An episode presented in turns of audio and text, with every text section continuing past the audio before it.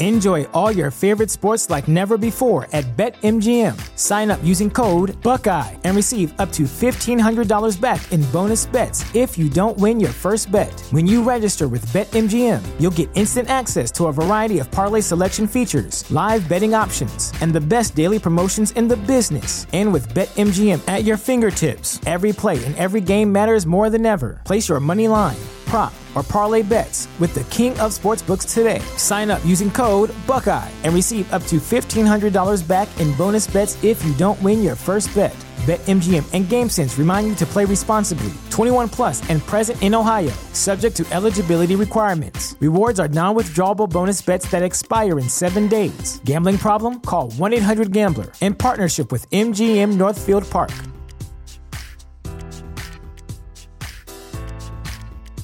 You know how to book flights and hotels. All you're missing is a tool to plan the travel experiences you'll have once you arrive. That's why you need Viator. Book guided tours, excursions, and more in one place. There are over 300,000 travel experiences to choose from, so you can find something for everyone. And Viator offers free cancellation and 24 7 customer support for worry free travel. Download the Viator app now and use code Viator10 for 10% off your first booking in the app. Find travel experiences for you. Do more with Viator.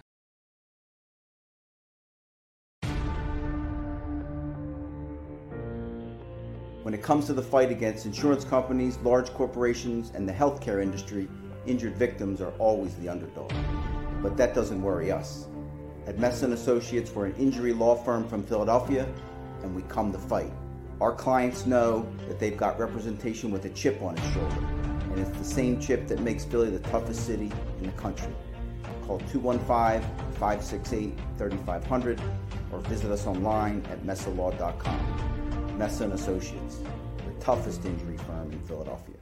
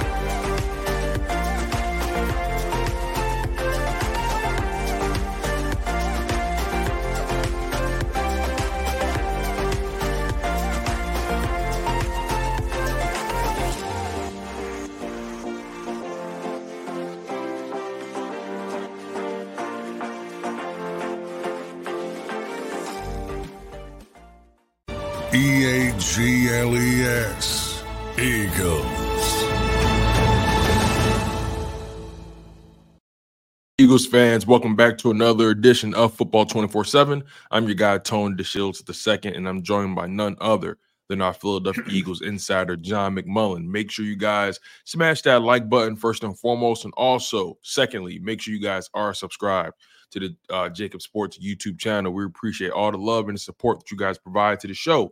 Now, of course, uh, lots been going on with the Philadelphia Eagles over the past few weeks. We all know how that playoff game went. We know who's been hired. We know who's been fired. Still some unknowns. But John, um, I have to ask you, now that we're about three or four days uh, removed from that Eagles press conference that received a lot of criticism, a lot of fallout. Uh, has your opinions, has your feelings changed regarding what you heard, what you saw on that day? Uh no, uh, no. I, I I don't think it was a good way to uh, handle things. Um, you know, we say Jeffrey Lurie can do whatever he wants. It's his team. Um, but, you know, he should have been the one standing up there um, and explaining the decisions. Uh, Jeffrey obviously doesn't like to speak that often, which generally I think is a good thing. You don't want to be Jerry Jones and having press conferences after every game, but when you make big decisions like that and, and you're the one who makes the decision and you're trotting out people who aren't making the decisions and and putting them in difficult spots i think it does more harm than good Um, you know, Jeffrey has to talk at the league meetings in March. That's probably the next time we'll hear from him and and get some uh, clear uh, uh, reasoning for the way he did the things the way he did. But you know, Howie and Nick are up there trying to put their best spin um, on things as possible, and you know, they they came across looking poorly in most people's eyes. I would say. Um, obviously, there's always going to be a small group that defends any decision, but um, you know, they don't have the power to make these decisions and they're trying to explain these decisions. So it's it's a little disconnected. Yeah, it's interesting. I think the operative word you you said was spin, right? It seems like but ever since ever since Nick Sirianni been here, ever since that two and five, ever since that two and five start and giving up play calling, uh, his role, um, what he's accountable for, um, the level the level of his decision making, it's all been called into question. I feel like since Nick Sirianni's been here, um, he's been called into question in terms of his actual impact on winning and what this team does well. And now I feel like we're at a position where there's no need to speculate anymore uh, Nick Sirianni is a guy who's lost all autonomy uh, and most of his power within his organization. Um, I, I, I you know, I'm not going to go that far, but he, he he clearly was directed to do something he didn't want to do. Um, now, as we move forward um, with new coordinators. Um, I think he's going to be less involved than ever on the defensive side. I think essentially Vic Fangio is going to be the head coach of the defense, very similar to how Jim Schwartz was for Doug Pederson. Um, and then offensively, um, I think he'll have some autonomy, but obviously he was directed to bring in a fresh mind with fresh ideas was the terminology, which same terminology as Doug Pederson back in the day, and Doug refused to do it. Um, he was ordered to do that, and and we'll see how that relationship develops. But I I know you know Nick Sirianni spent three years talking about connection, connection, connection. Um, core coaching philosophy, not only with the players but as coaches. And um, he was close to a lot of these guys who are going to move on. Alex Tanney's going to move on. Marcus Brady's going to move on, uh, specifically on the offensive side. Um, obviously, Brian. Um, and he took a lot of pride and was trying to create this ecosystem of of look when you're when you're successful in this league, it's part of it. You're going to lose coaches so he was trying to create this ecosystem when one guy left because they were successful, they'd have the next guy up and ready to go. Um, and as I said, he took pride in that and it was taken away from him. And now he's going to have a bunch of new guys he's not familiar with. Um, with the exception of Vic, he's familiar with Vic, but obviously that's on the defensive side of the ball uh, offensively, it's going to be a bunch of new guys that aren't part of his family, as he described it. Um, is that a good thing or a bad thing? Now, some it, it could go either. I've heard the word uncomfortable used by a lot of people. Jeffrey's trying to make people more uncomfortable. He thinks they got too comfortable, and that's possible. Sometimes, you know, when you've been in one spot for a lengthy period of time, it becomes familiar, it becomes routine, um, and you do lose some of that urgency. So I can see from that standpoint, um, trying to upset the apple cart a little bit.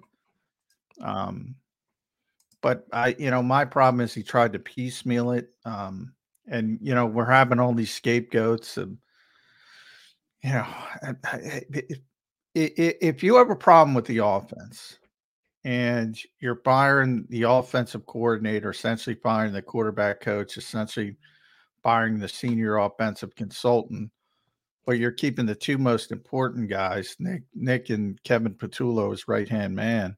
what are you really doing? You know, it's like you're worried about the lawn when the when the foundation is crumbling. Correct. Um, so, you know, I think Jeffrey's trying to straddle the the fence because he didn't want to fire a coach with a 667 winning percentage and three consecutive playoff berths and um two top 10 offenses in a row. I think a lot of people forget this is a top 10 offense. That I, I get the feeling people in Philadelphia are like this was a disaster. No, the defense was a disaster. The offense wasn't. Um, you know, so I think he didn't want to look to his peers and, and people in the industry as somebody who's going to get rid of um, coaches at the first sign of trouble. But I mean, pe- people in the industry know you're firing all the assistants. I mean, so right, it, it, it, you're you're you're kind of nailing it for me right here. The fact of the matter is, have some courage in your convictions. Right, you clearly weren't happy with what went down this year. And um, I think you guys had a great interview with Derrick Gunn. You guys touched on a lot of things, but you said something kind of similar to what you said uh, just now about straddling the fence. And it, it's either you're in or out. You know, this isn't the kind of league where you want to straddle the fence. You know, uh, look, you know, we respect the fact that you didn't want to compound a mistake with the coordinators. We get that, but you keep the head coach, you take his power away, and now you're employing this this system where the defensive coordinator is the head coach of the defense, the OC is the I don't know head coach of the offense or whatever. And we talked about this before that this model it cannot it cannot sustain itself just based off of the way um things you know based on the way things have been going.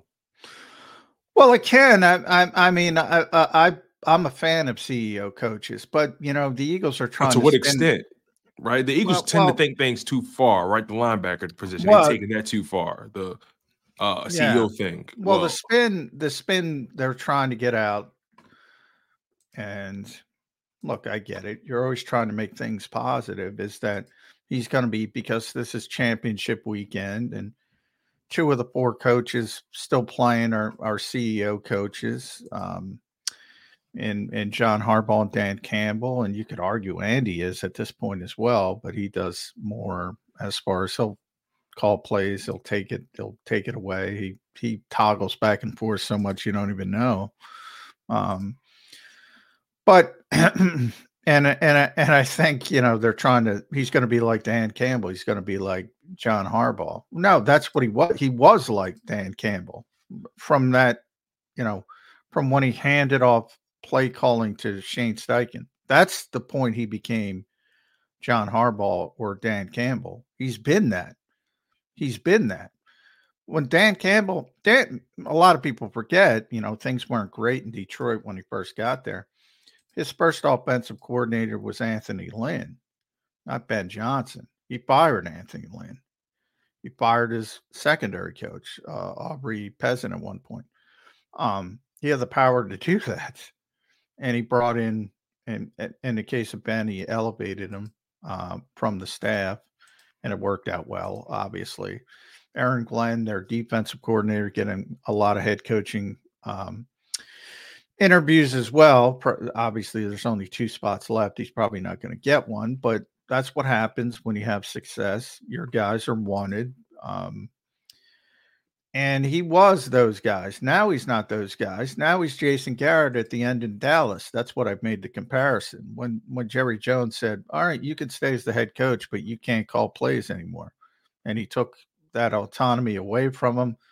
So even though Nick doesn't want to call plays, he could. He could have taken it back from Brian Johnson, and some people will argue he he limited Brian Johnson too much by demanding certain things in certain instances. But um, either way, he no longer has that kind of power that Dan Campbell or John Harbaugh have. So that that comparison is just to to fool people who don't know what they don't know, so to speak. so he's more of a Jason Garrett then.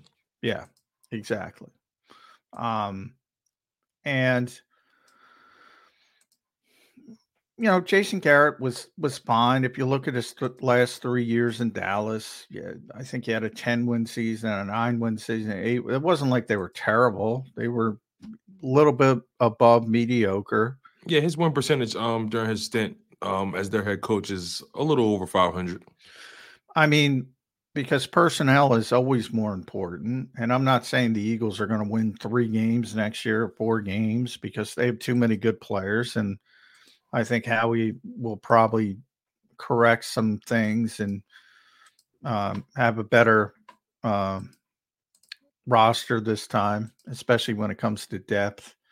Um, so, by no means am I trying to say this is a death sentence as far as um, being a, a good football team, even a playoff level football team.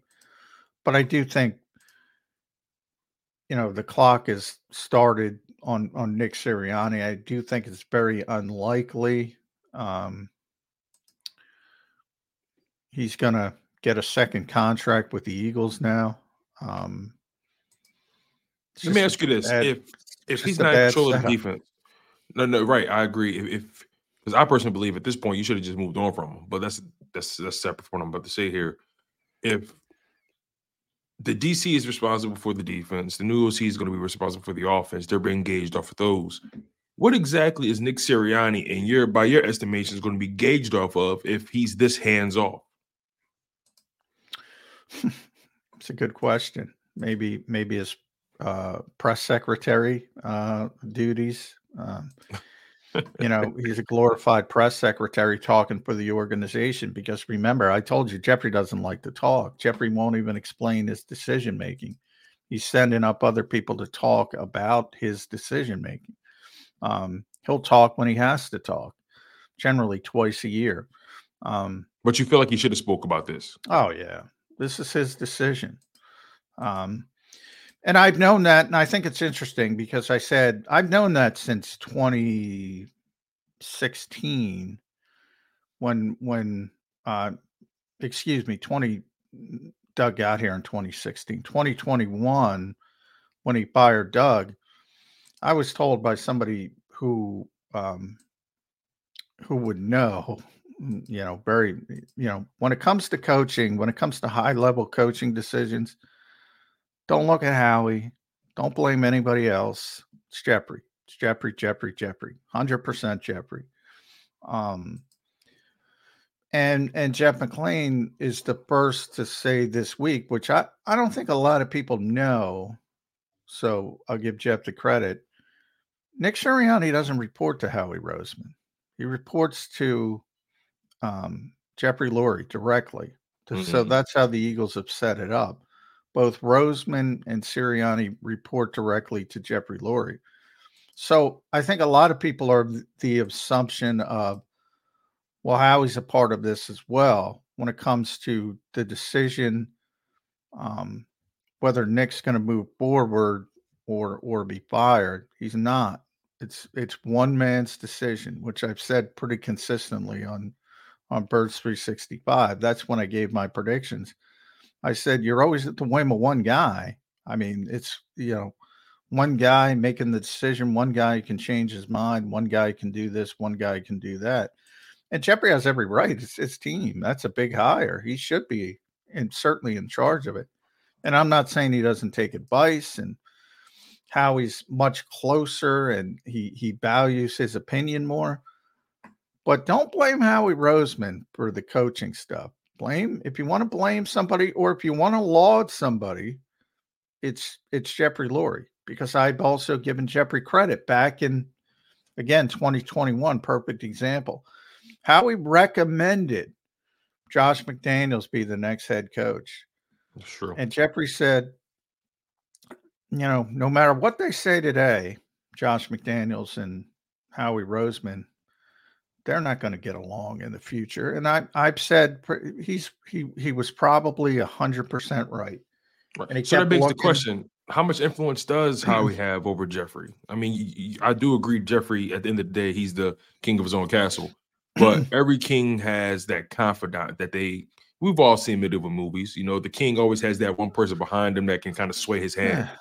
the consigliere in the mob movies. That's what Exactly. Howie is. That's what Howie is. And and but again, the Godfather doesn't have to listen, you know.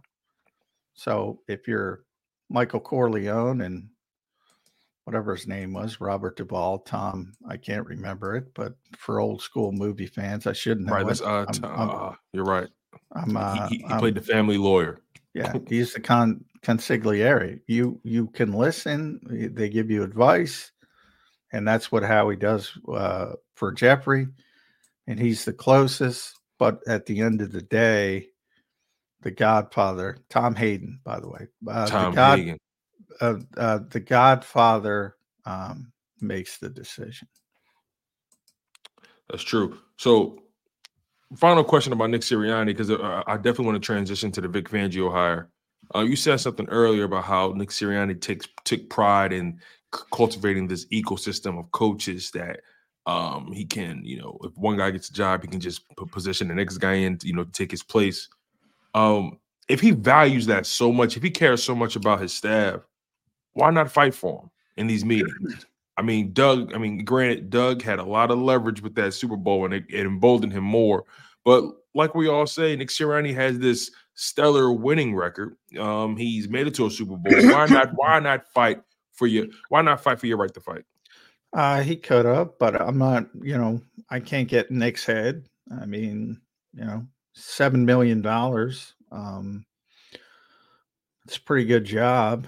Um, you know, there's only 32 of these things. He's a very young man. He doesn't want to probably not only obviously he's not going to retire, but he probably doesn't even want to take a year off.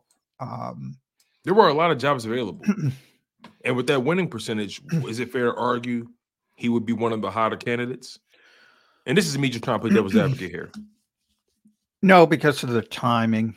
Um, if you're fired late in the process, guys are already well along. I mean, most of these teams, and they've changed the rules a little bit. Um, the Rooney Rule, you have to have two in in in person uh, can, uh, interviews with people from outside the organization. So there's some hoops you have to jump through but a lot of these teams identify who they want very early in the process and then they go through two parts of the rigmarole so to speak one part is the rooney rule the other part is um, this sentiment they have to cast a wide net so they want to make it very pr driven to say oh look at all the people we talked to when really they know who they want the entire time and then they eventually settle in um, and and and hire. You know, Raheem Morris came out seemingly of left field in Atlanta. So there's some talk that Bill Belichick, you know, could have had the job but wanted too much power, and Arthur Blank went in a different direction. Um, Nick Sirianni, a perfect example here. But if you look at Doug Pederson, he didn't get a job. He had to wait a year because he was so late in the process Right. and teams were already around. Even if you look at the Eagles, the Eagles wanted to talk to Brandon Staley, um, Arthur Smith, and Robert Saleh, who were the three hottest candidates at that particular time. Now Brandon turned turned them down, but he already knew he was getting the Chargers job, and he was like, "Eh, I don't want to. I don't. I don't want to bother." Yeah. Um, now Los Robert. Angeles, Philadelphia. Uh, can you can you be mad at him? I don't even know. Robert and uh, Arthur did interview with the Eagles as sort of a, uh uh you know, courtesy. Robert was already Robert already knew he was getting the Jets job, and Arthur already knew he was getting uh, the Falcons job. Um, and they did it only as a courtesy. So Mm. timing is a big part of it as well. Um, and if you're late in the process, even if you have the resume of Nick Sirianni, you're probably going to have to wait a year. Mm. Um, and maybe he didn't want to wait a year. and maybe, you know, he wasn't at, remember, there were stages to Doug Pederson. It's not an apples to apples comparison. Doug had already gone through this scapegoating phase of, Mhm. of Jeffrey Lurie's sort of coaching. I call it his coaching Kubler Ross method. You're right. The where- timeline where- is different. You're right. yeah, Nick Sirianni's in year three. Well, Because- year four, and The real, the real, well, it's not about years. The real disconnect with Doug began with Mike Groh. Okay. When he said, I want Mike Groh back. And Jeffrey said, Oh, whoa, whoa, whoa, whoa, wait. You got to fire him. And Doug had to go back two days later and tell us, Oh, he he changed his mind. So he was he was very upset by that. Um, and then the next year came. Um, so this is this is Nick Sirianni's Mike Groh moment. Mm. Doug didn't stand up and say, "I'm gone if you fire Mike Groh." He said, So who's the "All Mike Groh in the situation? Brian Johnson? Um, Brian John. Well, there's a lot. There's a lot more. They they they fired a couple. I think Carson Walch was at that Alex time. as Tanney well. got uh I think the Um, QB got fired yeah. as well. Alex Tanney's gone. There's they're gutting the offensive staff. They're gutting the defensive staff. Um, Do you think they'll do him the courtesy and let him keep Kevin Patullo? yes. Um, but that could change things if they say and and Nick even mentioned him a couple of times in his press conference. A clear indication that Kevin's going to be back. If they forced him to fire Kevin Patullo, I've been saying that that's the litmus test. I think he might walk Mm. away. I think he might walk away if they tried to do that. Yeah, because it Um, speaks to it speaks to him and Brian's connection or lack thereof for him to be comfortable with this transition. Well, you know, when you talk about his family of coaches, Brian wasn't a part of that. Brian was an outsider coming in. Now, you get to learn a guy after three years, and I think they became close, but it's not the same as Patullo or um, guys like that, or Jason Michael, or or the guys that are here, the guys who are outside the organization, um, Frank Reich, Mike McCoy, people like that, that he's had long term relationships with. Um, but that's why it's not about years; it's about the stages of of Mm. and and and this is the micro stage for um um Nick Sirianni. So if you fast forward a year and things continue to go in a negative direction, and Jeffrey says now you have to fire Kevin Patullo and this, Mhm. you that's when Nick probably says, you know what, I'm out of here. Would be my guess. Okay. Now they bring in Vic Fangio to be their new defensive coordinator. Obviously, this is the guy they wanted all along. They tried to get him last year. Some things went haywire. Lo and behold, here he is. Um, the word around town, he didn't really care to be in Miami. He didn't really like the environment. And uh, I'm also curious to know um, how much are you buying? Players didn't like him. Right. That's we're, we're, we're going there as well. Uh, don't don't get me wrong, uh, John. We're definitely going there. But uh, let's start here. What does Vic Fangio bring to the table? Now, you and I have talked about Vic Fangio and his style of defense for quite quite some time. But again, you covered this game for a long time. This is the original, not the Xerox. I, I read your article earlier. Um, what does Vic Fangio bring to the table um, in this decimated Philadelphia Eagles defense? Um, he's the best one to teach this particular defensive scheme. So I think you're you'll have a better teacher. Uh, you'll be more buttoned up when it comes to some of the issues when it uh, whether it's communication and things like that. The one thing even people that don't like Vic will tell you uh, he's got his players very prepared for what he wants them to do. Um, so I think from that standpoint, look, he's a very good defensive coach, very good defensive coach. There's, you know, most of the flavors of the month on the defensive side, you know, he's forgotten more about defensive football than they will ever know.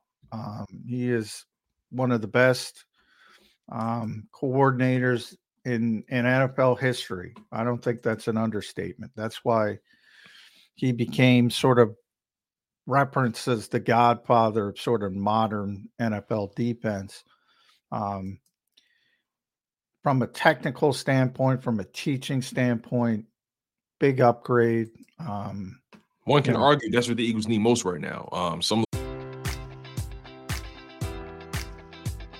Enjoy all your favorite sports like never before at BetMGM. Sign up using code Buckeye and receive up to $1,500 back in bonus bets if you don't win your first bet. When you register with BetMGM, you'll get instant access to a variety of parlay selection features, live betting options, and the best daily promotions in the business. And with BetMGM at your fingertips, every play and every game matters more than ever. Place your money line prop, or parlay bets with the king of sportsbooks today. Sign up using code Buckeye and receive up to $1,500 back in bonus bets if you don't win your first bet. BetMGM and GameSense remind you to play responsibly. 21 plus and present in Ohio, subject to eligibility requirements. Rewards are non withdrawable bonus bets that expire in seven days. Gambling problem? Call 1 800 Gambler in partnership with MGM Northfield Park.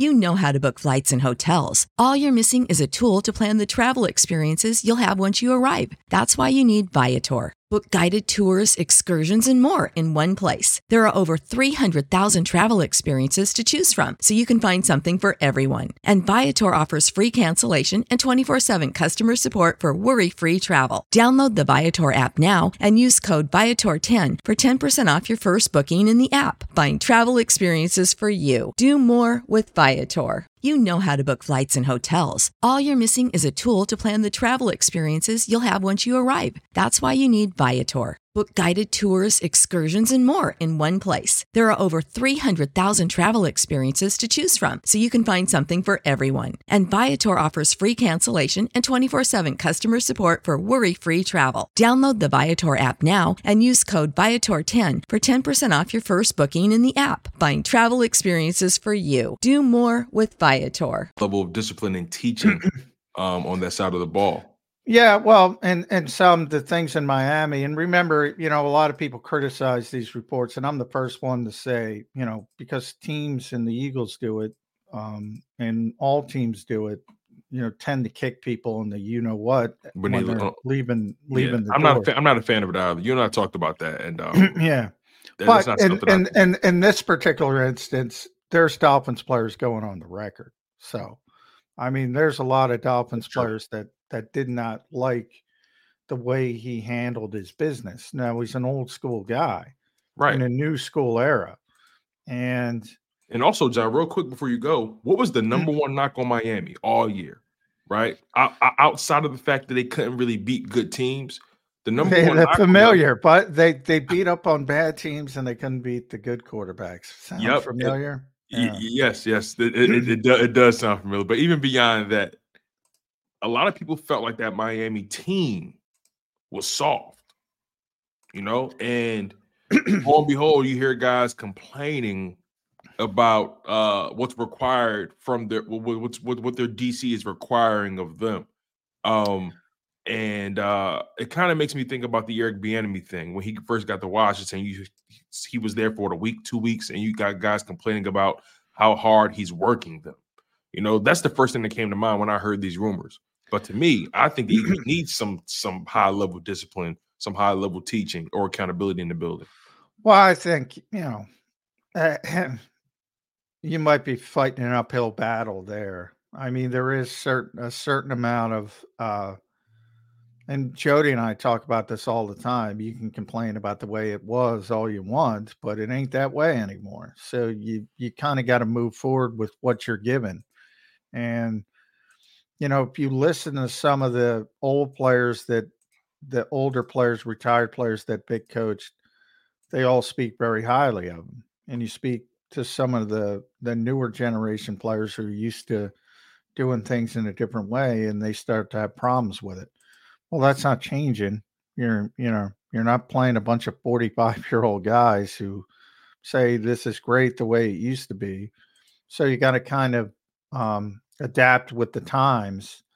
Um, you know, the one positive I know, I know Vic said before the season when he got to Miami, he said he wasn't happy with how many um, copycats there were because the more you see the defense, the easier it is to to decipher it and it's diluting um, the product.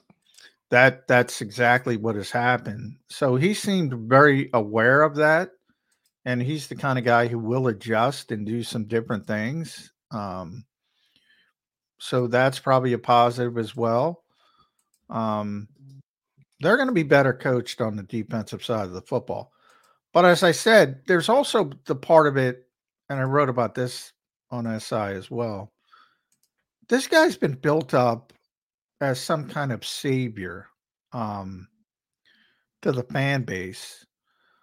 Um, if, you think about how things went at the end of the Gannon era, um, and the tampering, and they would have had Vic, and if they had Vic, everything would have been fine.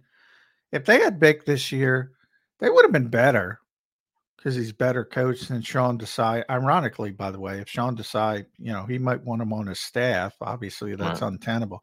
One of the reasons Sean Desai got the job was because Vic recommended him. Um, mm. He's very close to Sean. Um, but I digress. If they had the, they would have been better, but they would have been bad because they didn't have the personnel to perform this year. It's always about personnel first. You know, when Vic has had great defenses, it's been, you know, Patrick Willis and Roquan Smith and Khalil Mack and Akiem Hicks. those are some those are some dudes. Those are yeah. some guys. Uh, you know, so it's always about personnel first, but generally, if you have a, a, a bottom 10 defense personnel wise, he'll probably get you to 16 or 17. If you have a, a, a, top five defense, he'll probably get you to number one. You're going to be a little bit better than what you should be um, if Vic Fangio is there. But if if Howie doesn't do his job, mm. and they were whatever they were this year, 23rd, 24th in defense, but much worse DVOA. I think they were 28th, 29th. Maybe they would have been 25th. Maybe they would have been 24th. They would have been a little bit better. But you can't you can't just magically make a defense out of out of a bunch of guys who can't play and part of it was injury driven, part of it was young players not understanding they weren't they weren't going to have a top five defense if Vic Fangio was here this year. If people right. think that, you, better you better you better correct your your thought process, or you're going to be really really disappointed uh, when you see the product next season. Yeah, you know, I feel like you know last season that the season just ended combination of all things, right? Bad personnel, coaching wasn't that great. Uh, you you can take your pick on however you want to you know distribute the uh, accountability, but you know here here are my concerns about bringing Vic Fangio in. Right, obviously he has the experience. Um, he's self aware that his scheme is clearly uh, permeate, uh, permeating heavily throughout the NFL. So that tells me that he's willing to tweak whatever he does so he can stay ahead of the curve. That you know that's um, reassuring. But here's my concern about Vic Fangio, right? You know, which what what Vic Fangio are the Philadelphia Eagles going to get, you know, when he gets to Philadelphia? We know he's from the area. I believe he's from the Scranton area. So this is sort of a homecoming from him. He's been in the league for a long time. I think he's 65, 66 years old, if I'm not mistaken. Um, but what Vic Fangio are they getting? Are they getting a strong-willed, enthusiastic Vic Fangio, or are they getting uh the Vic Fangio who's um on the borderline of a retirement homecoming, right? Like how how serious is he taking this job? How locked in will he be? You know, being the fact that again he, he left Miami, he left all that money to come back home. That man is on the verge of retirement, if you ask me. That's what I'm concerned about. Which Vic Fangio are they get? Um, how do you respond to that? Well, he's 65.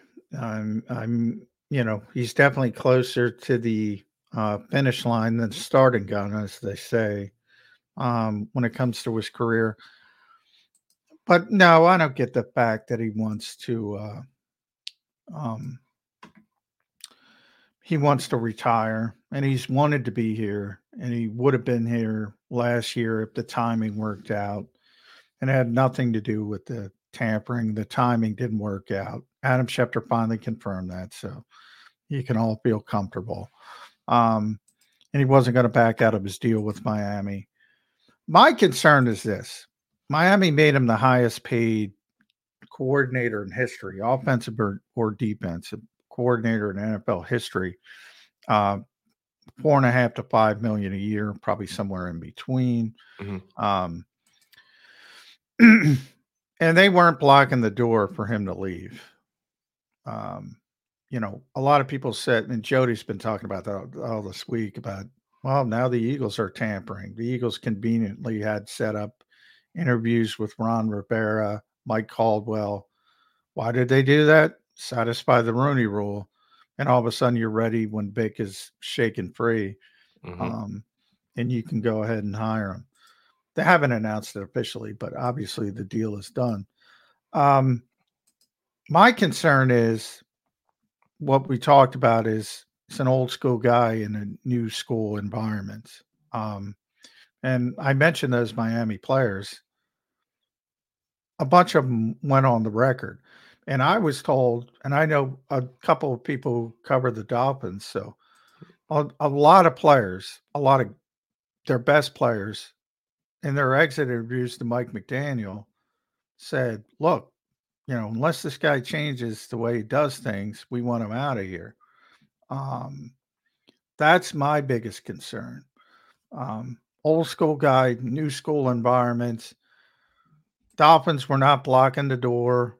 Mike McDaniel, if you looked at his quote, um, was very mechanical. Yeah, saying, very robotic. You know, yeah, very yeah. business as usual. Something that I wish um, Nick Sirianni would kind of uh, employ in his press conferences. They they did not want him back. They were like, "Thank you." When people say about tampering, no, you don't have to worry about the Eagles and tampering because the Dolphins don't care. The Dolphins are going to send uh, a thank you note to the Eagles because they can get out of this contract mm-hmm. and not pay and Mike McDaniel's probably going to hire Brandon Staley, somebody he's far more comfortable with, and they probably have to pay, pay him half the amount of money, if that. Um, they're giving, they're sending the the uh, uh, uh, uh, thank you bouquet to the Eagles. They're not worried about tampering. Um, so that's my concern. That's my biggest concern. Old school guy, new school environment. Uh last thing on Vic Fangio, he has a lot. To, he has a lot to clean up on this defensive side. Um, obviously, I believe he's going to have um, some say or some input in the way the personnel shakes out. But um, give me your opinion on how large of a mess Vic Fangio has to take care of in Philadelphia, and also um, how involved do you believe will he be um, maybe in the draft process or the free agent process when it comes to building out his defense? I don't think it's that bad um, on defense because I, I still think the Eagles very similar to when Nick took over. Um, even though they were coming off a bad season, they still had the offensive line and defensive line intact. Mm-hmm. They're built the right way. They still have ta- super talent on the defensive front, and as, as long as you have that, um, you can you can figure out the rest. And we're going to see how have to how we um, how he builds this roster in the back end. He's got a lot of difficult decisions to make with the veterans on the deep in the back seven. He's got to figure out the linebacker position. You know, again, he kind of doubled down on Nakobe Dean. I'm I'm not I don't want to give up on Nakobe Dean, but I also can't count on him. I think you got to be realistic about that. Um, you know, who knows? Isaiah Rodgers gets reinstated. Maybe he can help in the slot. Um, you make two or three good decisions in that back seven, all of a sudden you're cooking with gas again. Uh, as far as personnel, no. I think anybody who's barking up that tree, um, he'll be involved like coaches are involved, but how he's in charge of the personnel. Um, of, and, of course, right? But you know, typically in the Vic Fangio defense, historically, right? He's stop talking about linebackers. It's not oh, going to change. Here we go, John. why do you change. why do you got to burst my bubble, John? well, a a a a and and even Vic would tell you the game has changed. You know, if you want to well, go back to to to when he was in San Francisco. Well, not even, that far back, but you know, just I'm, again, right? We talk about it all the time. There's nothing wrong with um properly allocating your resources to certain positions. There's nothing wrong with that. I think you and I agree with that, right? That the, in theory, the Eagles are not wrong for doing what they're doing, but I think you and I agree that they've taken it a bit too far in terms of the linebacker uh, room. is do you see them even slightly trying to um, uh, allocate more resources or more assets to that position group because Vic Fangio is here? Do, any slight movement in their philosophy when it comes to the linebacker position because he's here? Do you see any of that happening? No. Um, wow. No. I mean, uh, Howie uh, mentioned look at the two Super Bowl teams. Um, the Eagles were good at linebacker. He mentioned that. But where were they good? Why were they good? Jordan Hicks, go back to 2017. Now, Jordan was hurt by the Super Bowl, but Jordan Hicks uh, was a third round pick and he hit and he was a good player, a really good player. Uh, now, he had a lot of injuries when he was here. Then he got healthy when he left. But overall, he's been a really good player and a playmaker um, when he was healthy, when he was here. And then they, they signed Nigel Bradham to a very cost effective um, free agency contract. Very familiar with Jim Schwartz, was with him in Buffalo. Um, uh, but very cost effective, very successful when he wasn't uh, assaulting cabana boys in Miami. No, I love Nigel, but uh, that's, that's, a great story. Uh, and then when Jordan got hurt, they still had Mychal Kendricks from years prior, uh, who was a second round pick, different era though, a little bit. Um, so they had some. They they hit on some uh, assets. Um, then, if you fast forward to last season, right? TJ Edwards, they hit. They developed um, from an undrafted guy. That's not a lot of allocation, but they they developed them. And Kyzir White was the Nigel Bradham, uh, very cost effective free agent signing that played well. Um, and those guys stayed healthy the whole season. That's another part. I mean, they both of those guys were healthy for an entire what turned out to be uh, 20 game season um, the whole way. So that's rare. Um, and they had to come back to that. So, you know, if Nakobe Dean hits as a third round pick, maybe we're not even having this conversation. But here's but here's the thing. All right, Nakobe Dean hits okay, he's going to be here for four years. They don't. They're, like that's. The, I think that's the most frustrating thing about this thing for me, John. Right? Okay, you don't put that much into the position. Fair enough. But when you find a guy and you develop him, why not keep him? So, what exactly are you priding yourself on? Are you priding yourself on being able to find a linebacker? Are you priding yourself on developing them? And like, I, I have a hard time understanding their logic with that position. Again, TJ Edwards, undrafted guy, but you found him. That was your baby. You developed him, but you let him walk. Now, Nakobe Dean, okay, he's going gung ho about Nakobe, but for how long? Right? The moment Nakobe gets good, he's out the door. Yeah, probably. Um it's but but that's that it's a self-fulfilling prophecy, as you would say. Yeah, that comes to the fact that I I don't disagree um, with the valuation of the position because you you want to spend your money up front and you know you got to build this foundation on on Jalen Carter and and uh, Jordan Davis and even somebody like Milton Williams and obviously Reddick and Sweat and got to probably got to get another edge rusher. Um, that's where you build the foundation. I don't have a problem with them devaluing the linebacker position, um, but they need a better plan B if plan A doesn't work.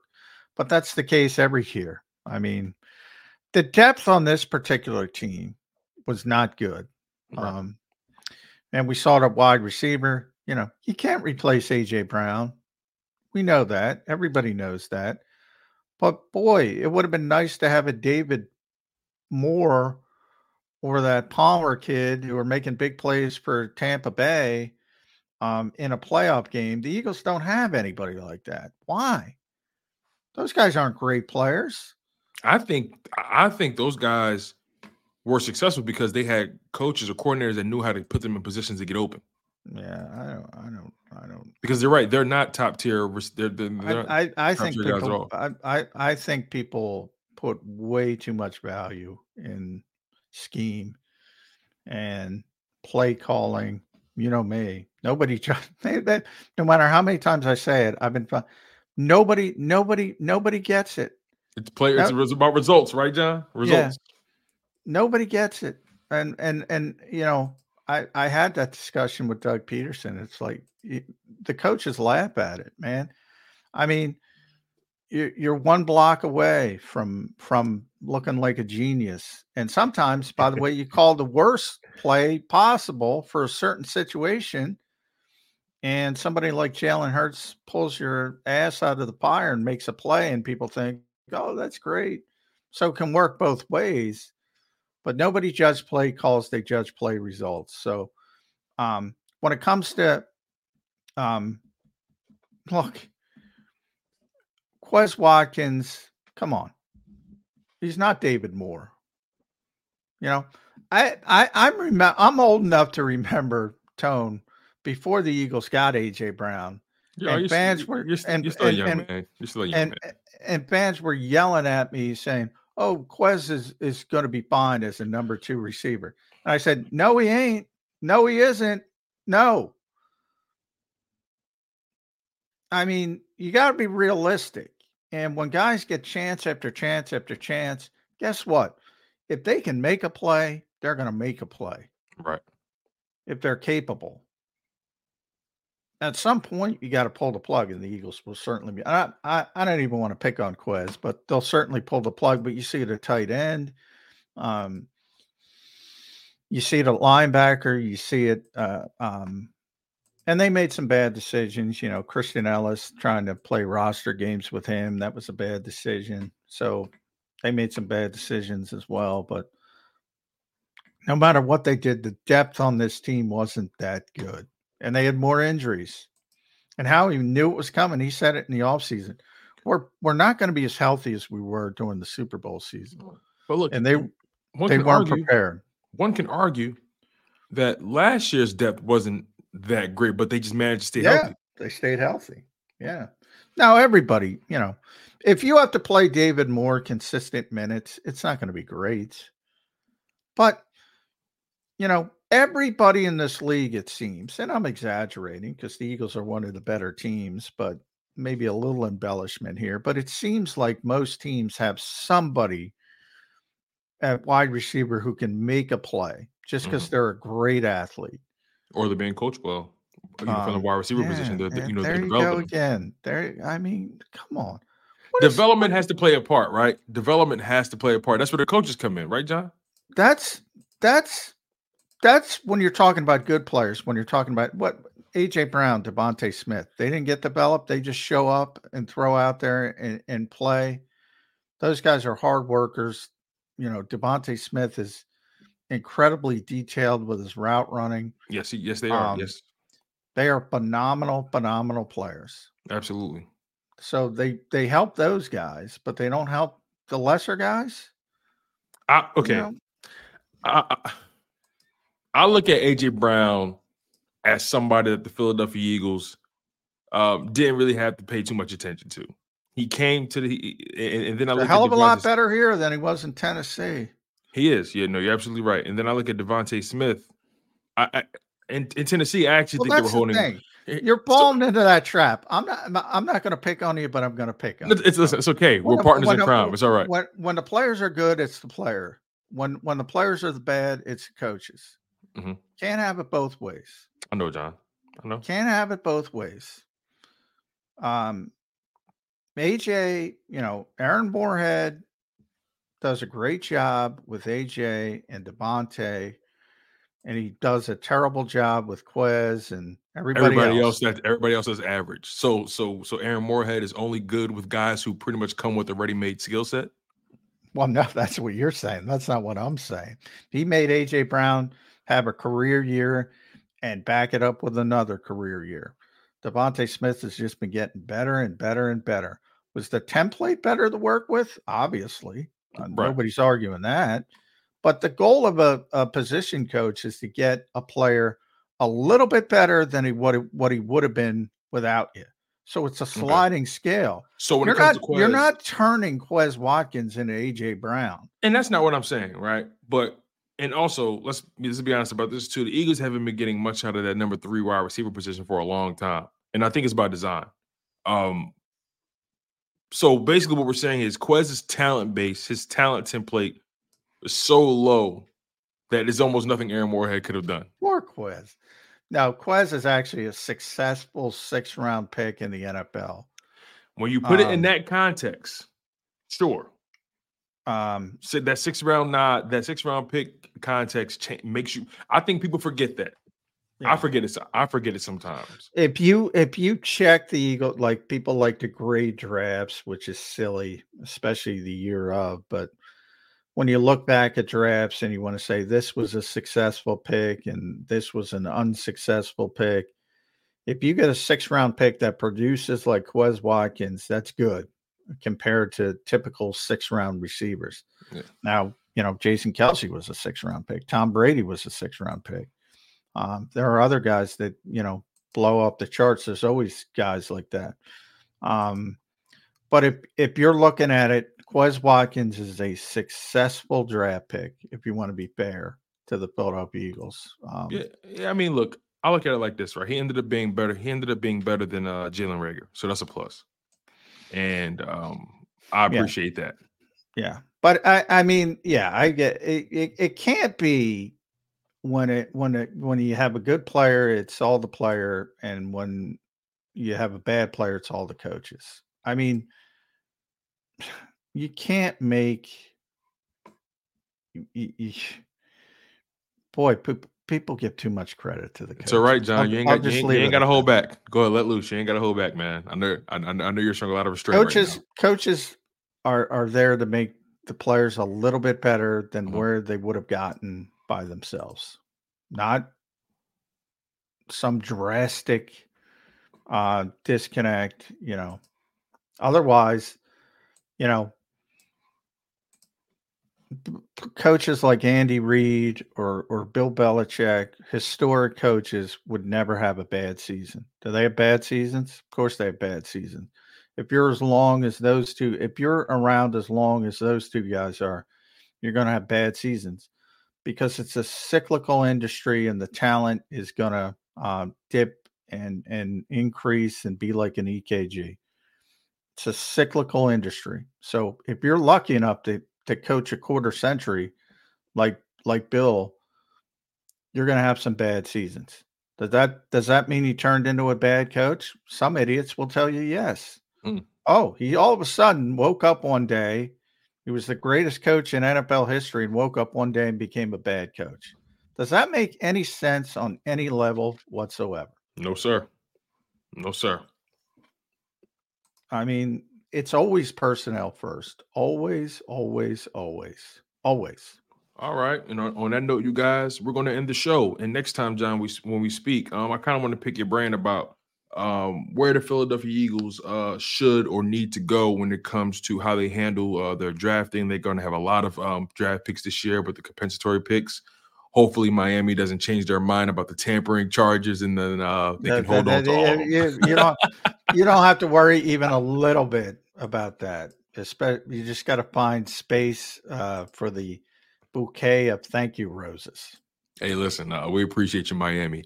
Uh, but on, on that note, you guys, we appreciate you for locking in on the content as well. Make sure you guys smash that like button. Make sure you guys are subscribed before you guys leave the live stream. We appreciate you guys so much for checking in with us um, at 12 p.m. Eastern Time, 11 a.m. Central Time. That's my time. And again, you guys, you- uh, it's, it's always amazing uh, catching up with you. Um, John, um, I appreciate you always taking time out for the show. It means a lot to me again, make sure you guys uh, smash that like button. Make sure you guys are subscribed to the JAKIB Sports YouTube channel, and also check John McMullen's other workout on uh, si.com. That's sportsillustrated.com. He does an amazing job. I'm covering the Philadelphia Eagles. He's our Eagles. He's our Eagles insider here at JAKIB Sports and JAKIBSports.com. And also check him out on Birds 365 with his partner in crime, Jody McDonald, Monday through Friday, 8 a.m. to East 8 a.m. to 10 a.m. Eastern time. So we appreciate you guys so much.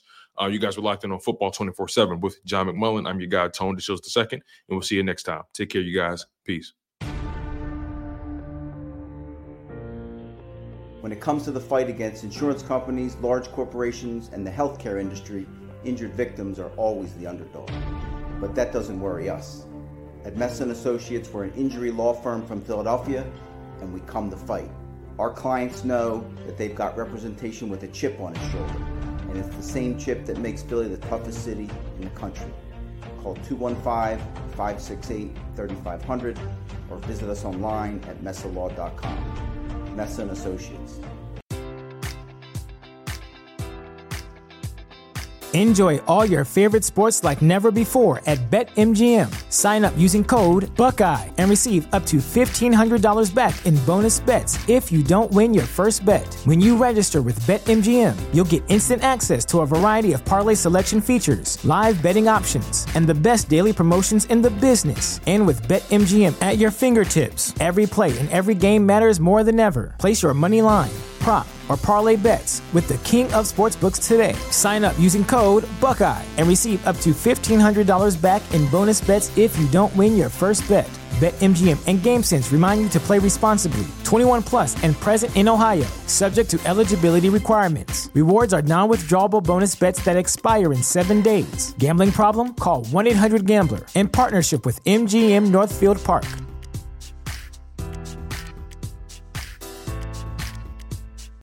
This is the place where black is the main character, where we dive into something new like the latest season of Them, The Scare, and the award winning American fiction. Or add to the experience by buying or renting the biopic of a legend, Bob Marley, One Love. And add on channels like Paramount Plus and Starz to bask in nostalgia with Beverly Hills Cop and BMF. Explore Prime Video's culture rated collection and enjoy old school greats and new school hits. Restrictions apply. See Amazon.com slash Amazon Prime for details.